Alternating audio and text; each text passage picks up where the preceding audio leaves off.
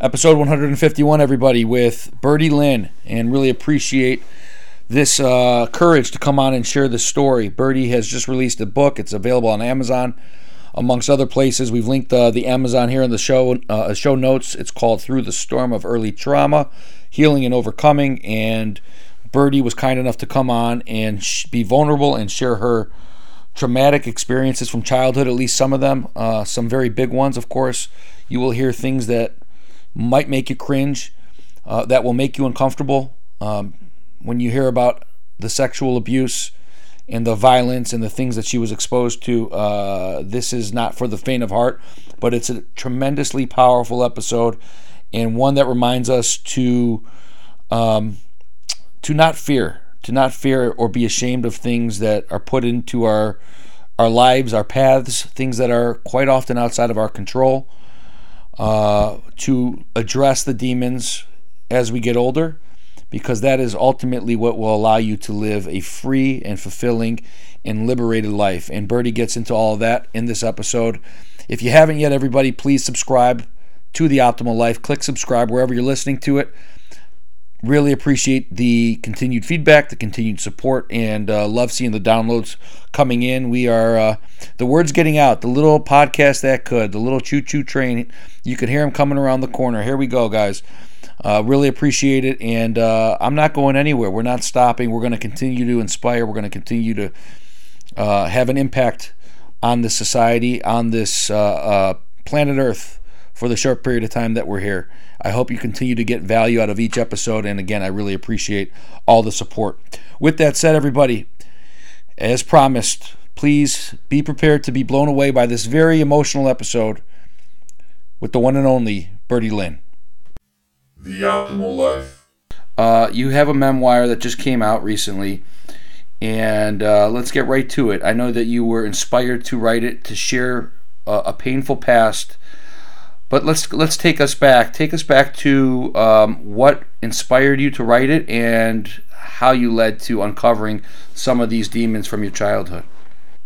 I ultimately was inspired by a deacon at my church who said that I had a you know story that was relatable to other people and that I should share it. And I'm very private, right? And so it took me almost probably a year and a half, I'd say, um, to actually make the decision.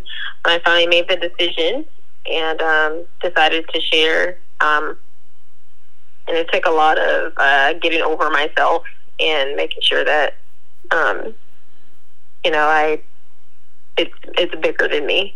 How how did the deacon at the ch- church know what happened? Oh, um, I actually knew his parents. Okay. So I knew his parents, and I didn't know um, I didn't know of him, but um, for me, um, he's the one that pushed, like, when we started to develop that um, friendship from his parents. I had met him maybe um, a few times um, throughout the last, uh, the prior four years before that, because he's in the Navy. So he comes back in, and you know, it's um like it's a church family. We're all we volunteer together, we worship together. But how do you get to the so point? That was something that I didn't feel uncomfortable sharing it. Um, but that, but that was me like sharing my story just as and, test, and testimony just as if I would have shared it in a women's group. Mm. So let's get to the story. Let's take us back to the childhood. Take us through some of the uh, tra- traumatic events from your childhood that you realize you carried with you into your adulthood and never addressed properly. What were some of those? Yeah, for sure. So, um, I'd say one of the hardest things um, for me to, to have dealt with, um, or two of the hardest things I would say, would be the, um, you know, just being molested by my older sister. Um, I didn't come forward to my parents about that until my mid 20s. Um, and that was when I was having nightmares about. You were ha- you were molested Um, by your older sister. What age were you molested? I was molested at six. Six years old. I'm so sorry. You six years old. You were molested by your old. How old is your older sister? Oh, um, she was about. Mm, she had to be like 11, 12. And when you say around that age, I know we were like about five years apart. So when, when you say molested, I mean yeah, what- about 11. when you say molested, what were Mm-hmm. what were some of the horrific things that you were experiencing at that age? For sure. Have you read the book? No, I have not. No, not yet. Okay. Um, so for anyone who hasn't read my book, when you are, um, you know, molested, um, you go through things that people like. She de- definitely touched me in, in places that um, I did not want to be touched. I hadn't been touched. I was just six year old, six years old. So that's something that, um, you know, I went through and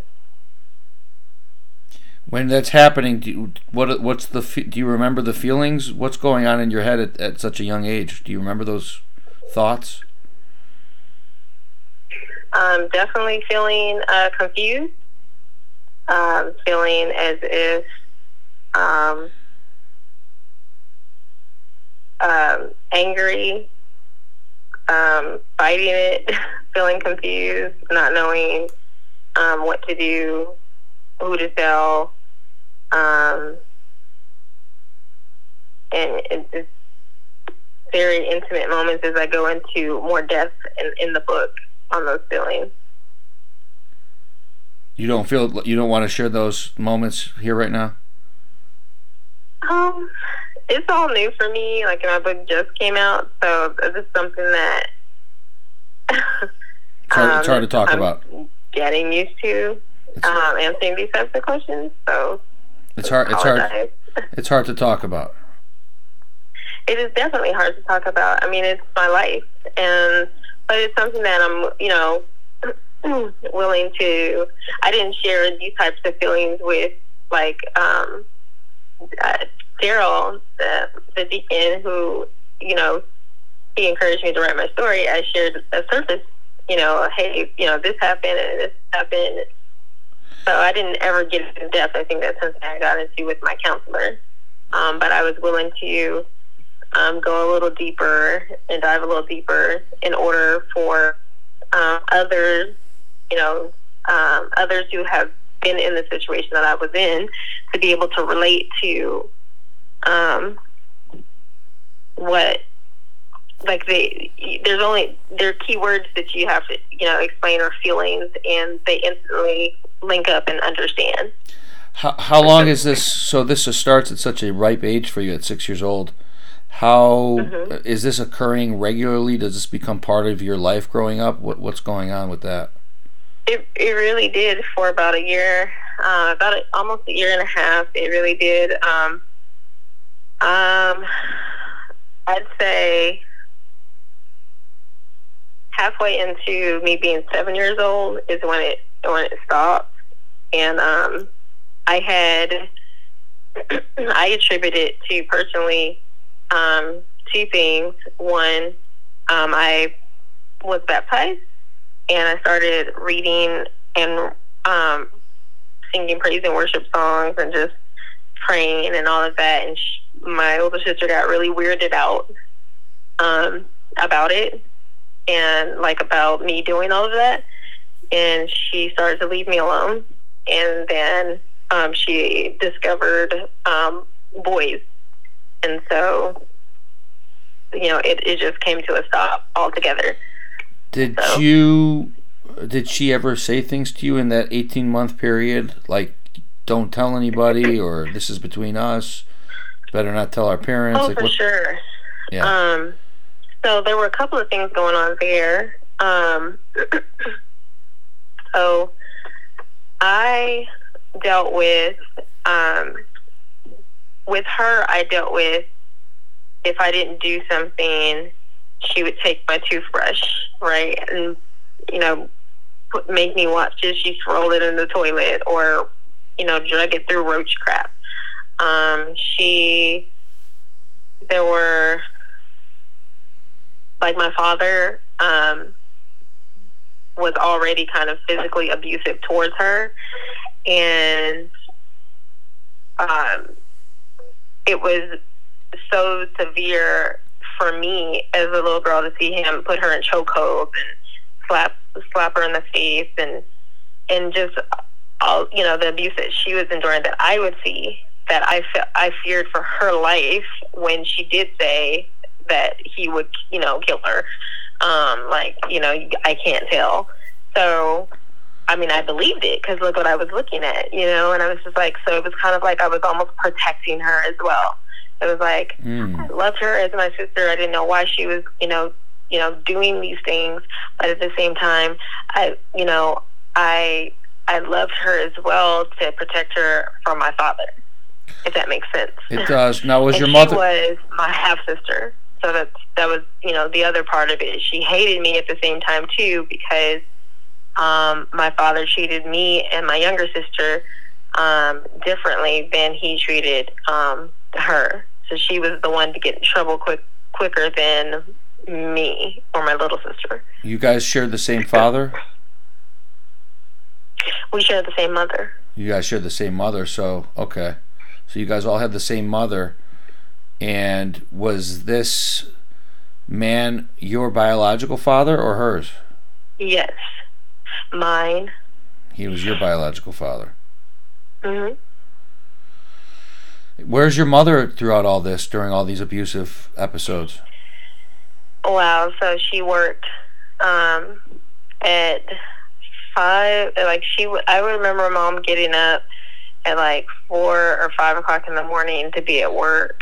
Um, she worked um, at the airport in a rental car facility, and she was always working. She was the breadwinner of the house. So you're witnessing your father abusing your older sister. Was he sexually abusing her as well, or do you not know? I, yeah, I don't think that he he was. Um, she never said that, and I never saw that. Okay, and the only reason I ask is because it's peculiar that she was acting out toward you, but of course, the human brain does some crazy things. It doesn't always have to be a tit for a tat. So she was being abused in some form by your father, and you believe that that was causing her to then lash out and abuse you. You were you were the the helpless victim in that uh, role, just like she was with the father. Yes. Um, you know, she I did get a chance to confront her about it. Um, and just, you know, let her, you know, like confronted her about it. Like and um she mentioned that, you know, she was being abused from um another person, like another boy and who was, you know, forcing her to do things and um she just took she started um I guess having these feelings in her body and so she wanted to explore with me. And so Mm. um I let her know that it was something that really, really, really um, messed me up. Um, you know, just my mental uh, psyche, just dealing with um, life thereafter. Because when things started happening, I felt like at first I remember having that um, innocent feeling at five. I was like, you know, hey, I'm running around, I'm free, I'm innocent. You know, just like you see little girls running around, they're able to just, you know, just no worries in the world, no cares. And I didn't feel that way like thereafter because um, sh- she had taken that from me, and I felt um, withdrawn. I didn't feel, you know, as bold to go out and just um, smile and say hi to people um, because I was afraid that of other people. Then after that, like what what are they going to do? Are they mean like just like her? They're going to do things to me just like her, like you know. And so it was that that really um, changed my life, and um, I, I felt shamed. Mm. Um, I felt I was, you know, um, I just didn't feel innocent. I felt nasty. I felt naked almost. It's kind of like we walk around, everyone can see my secret, you know, Mm. um, that I don't know who to tell and how to stop it. God, I am so sorry to hear that. That is that is absolutely uh, devastating to even have to listen to this. I have to tell you, I can't imagine what it was to live this every single day and then carry it with you and be confused. Did this have an impact as you got into your teenage years? I, I, how could it not? But if you would shine some light on it, um, did this have an impact into uh, your sexuality and your feelings about uh, boys or girls or the whole thing? I mean, was it was it always scary and confusing? Yeah, so I did go through bouts of like I I I was bullied and teased and so I really just didn't have thoughts towards anybody. Like I liked boys, right? And I think, oh that boy is cute and I'd have a crush on him. But it wasn't as if I would ever try or attempt or tell anybody. Um and so I just kind of kept to myself. Um and away from the kids, especially the popular ones who would target me. Um, and I just kind of played. I would play in the playground. I remember in elementary school, they'd be throwing rocks at me because we were very poor. So um, they would tease me for my clothes, or if I had holes in my shoes, or my flaps on the bottom of my soles were, um, you know, worn, and they'd be flapping, and like it was just a lot of stuff that they teased me for, and it was it wasn't easy. So I kind of just stayed to myself during school. Um, Mm. And, um, you know, I just, You were know. you were, you were withdrawn. You were ultimately it got to me. yeah. Whether you knew it or I mean, you probably had no idea what it was back then. Looking back now, it's probably a Yeah. lot clearer to you. Like, oh, okay. No wonder why everything was so Mhm. was always so f- cloudy and foggy and withdrawn and anxious and probably just Yeah. a, a lot of uncomfortable feelings. When at, at what age? What, what? So fast forward on this thing with your sister because I'm just curious on how this dynamic unfolds. You guys live, grow up in the same house all the way through your teenage years. Um, no, actually, um, the worst, my one of my worst fears came true. Not well, not the worst, but um, that my dad would really, really hurt her one day, and he did. Me and my um, younger sister, unfortunately, had to watch him hit her um, three times. He punched her in the face, and we saw her drop to the ground, and he drug her out by her hair, and um, kicked her out of the house at um, I think she was like about 16, and then that was the last time that we had saw her. Um, so that was really hard. Um, she didn't deserve that. All she was looking ever looking for was love and attention, and for to feel accepted. Why did your dad have such ill will toward his stepdaughter? I'm not sure what's wrong with my father, and I'm not sure what was wrong back then or what he was dealing with. I mean, he has he has since apologized, but I'm not sure what he ever dealt with. Um, he never really shared. Um, so I, I, I can't tell you. To me, as an adult, I just feel like there was a lot of anger that um, from my father that I had to endure that um, caused anger within my heart towards him um, as, a, as a child to see him do these things to my sister and um, on occasion to myself. Um, when he would just lose control and hit me with the belt in my face, in my back, wherever the belt landed, that's where it, it hit. And I'm hiding, and I had lots of anxiety. Um, I don't think he understood, um, you know, the the anxiety, the hurt, the the pain that he was inflicting on me and his and the, my sisters. When We did literally you? lived in fear. wh- When did you confront your older sister about the, the the conversation you said you had with her at some point where you said you know you really screwed me up?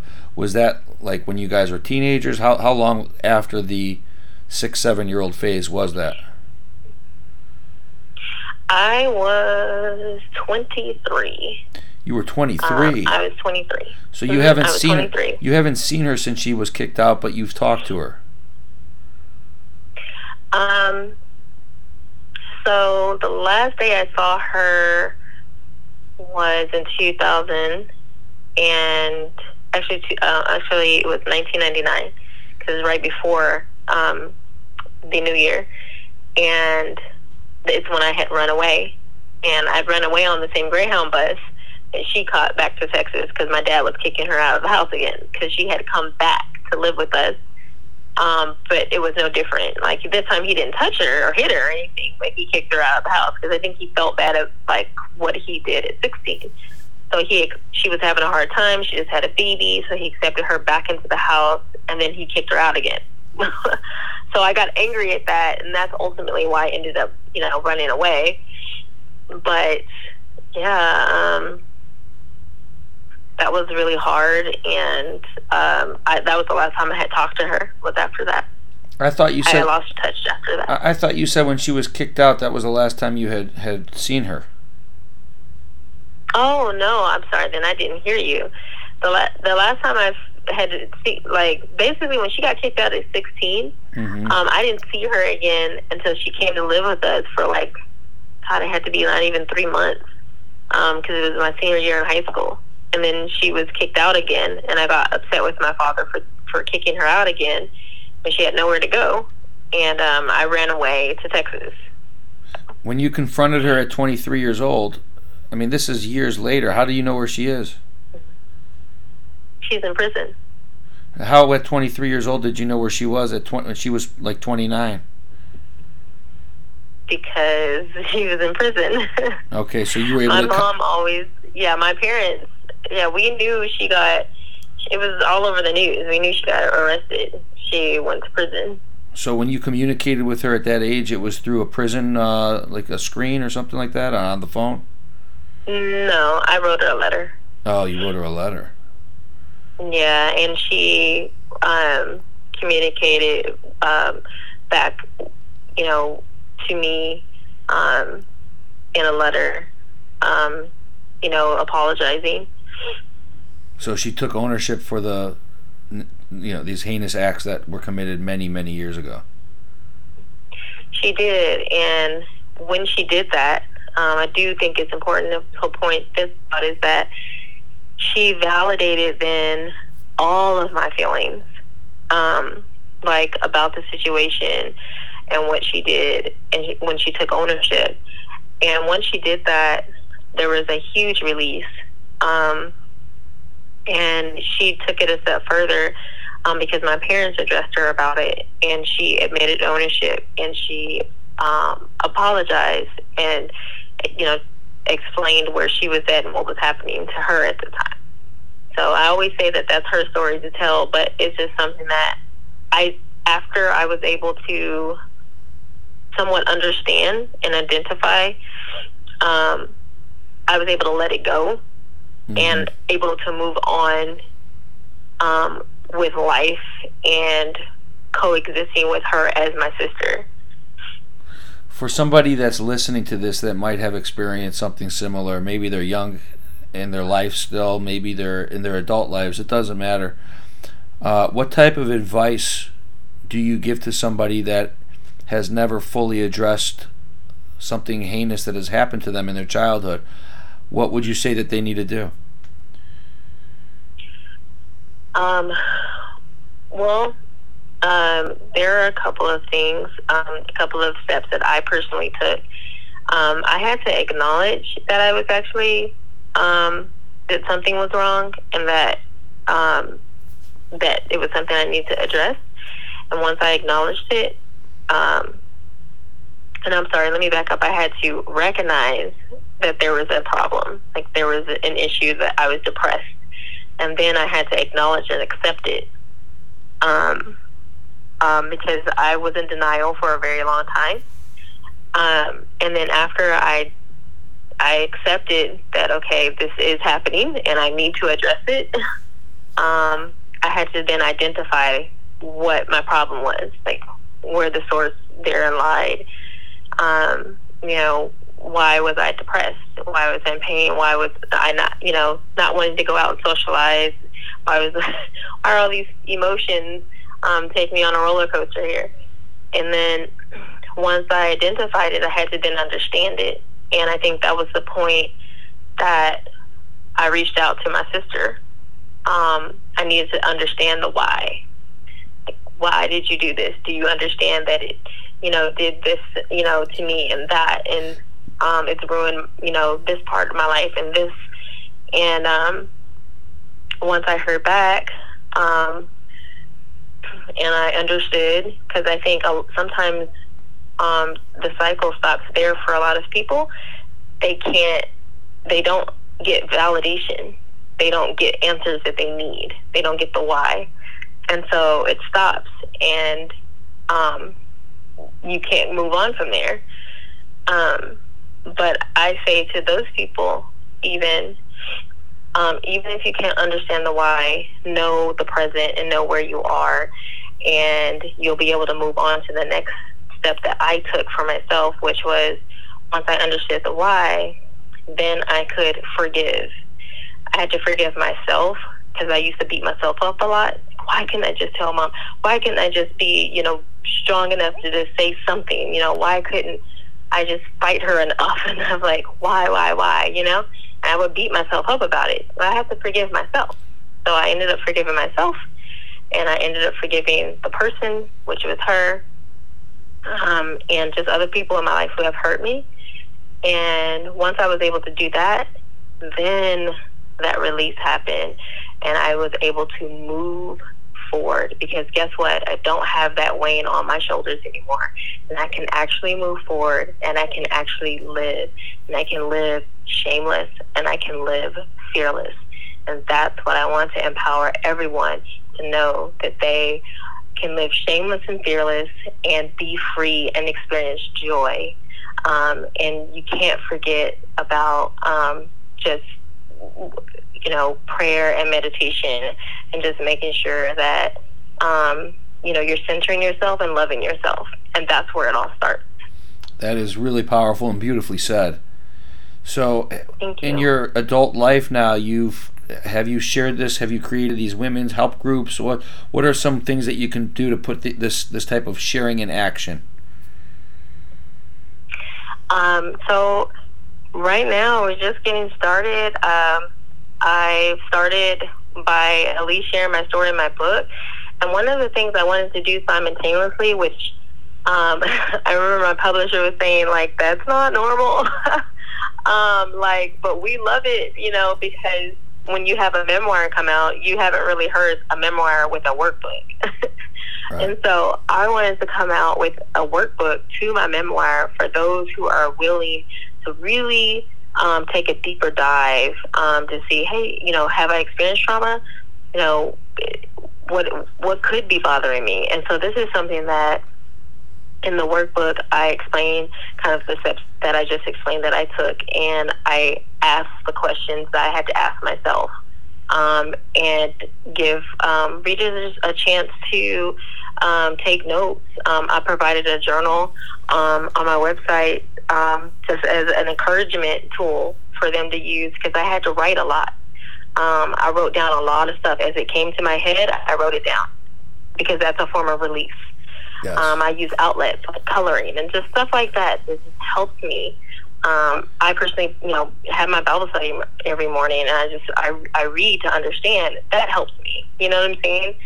So there's a lot a lot of things that I I want to start doing, but the workbook was the start, and then just talking to people just like you, um, Nate. That you know, getting my story out there and hoping anyone who's listening um, is triggered to actually, you know, read my story and then be inspired to now deal, you know, talk about their story, now share their story.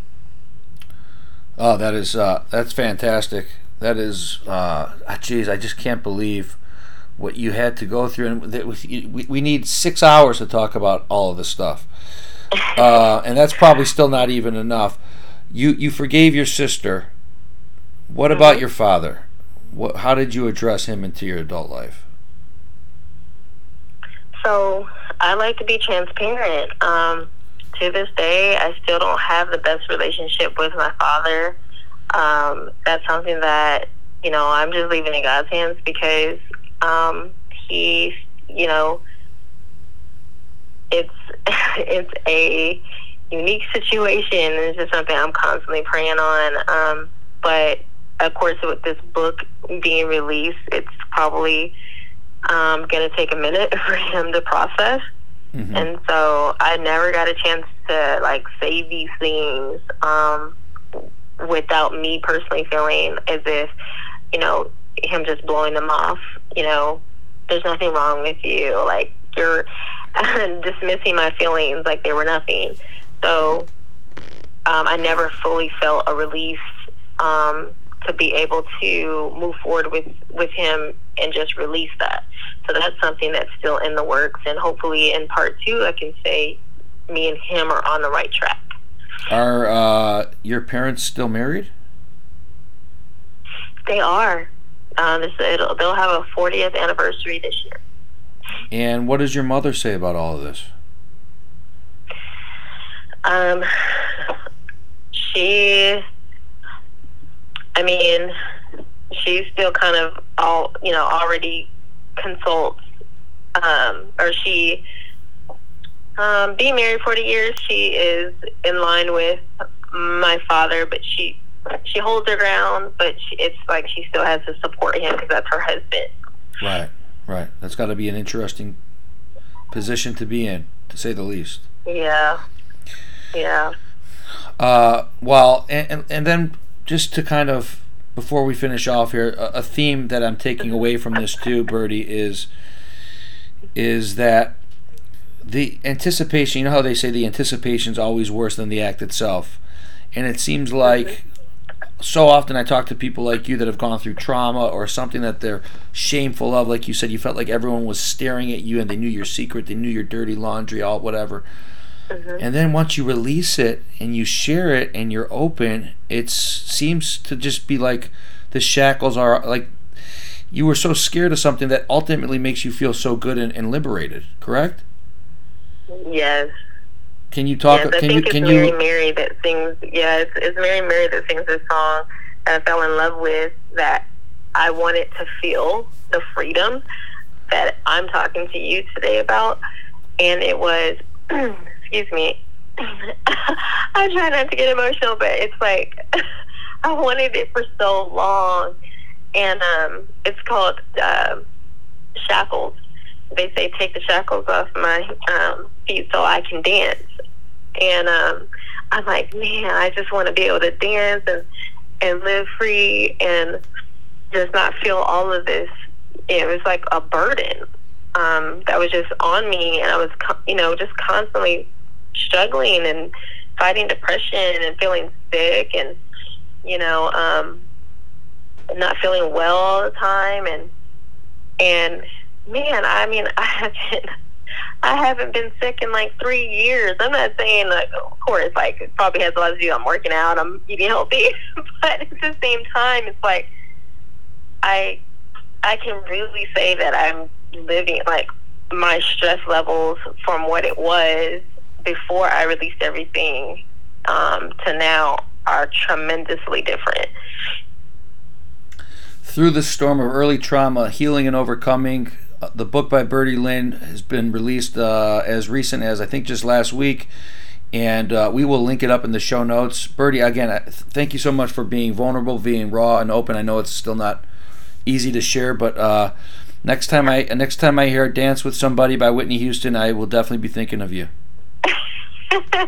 and you know what? Thank you, Nate. and Byrdy, I hope you do. I hope you dance the, the rest of your life nothing but happiness, health, success, continued blessings. Thank you. You too. and You as well.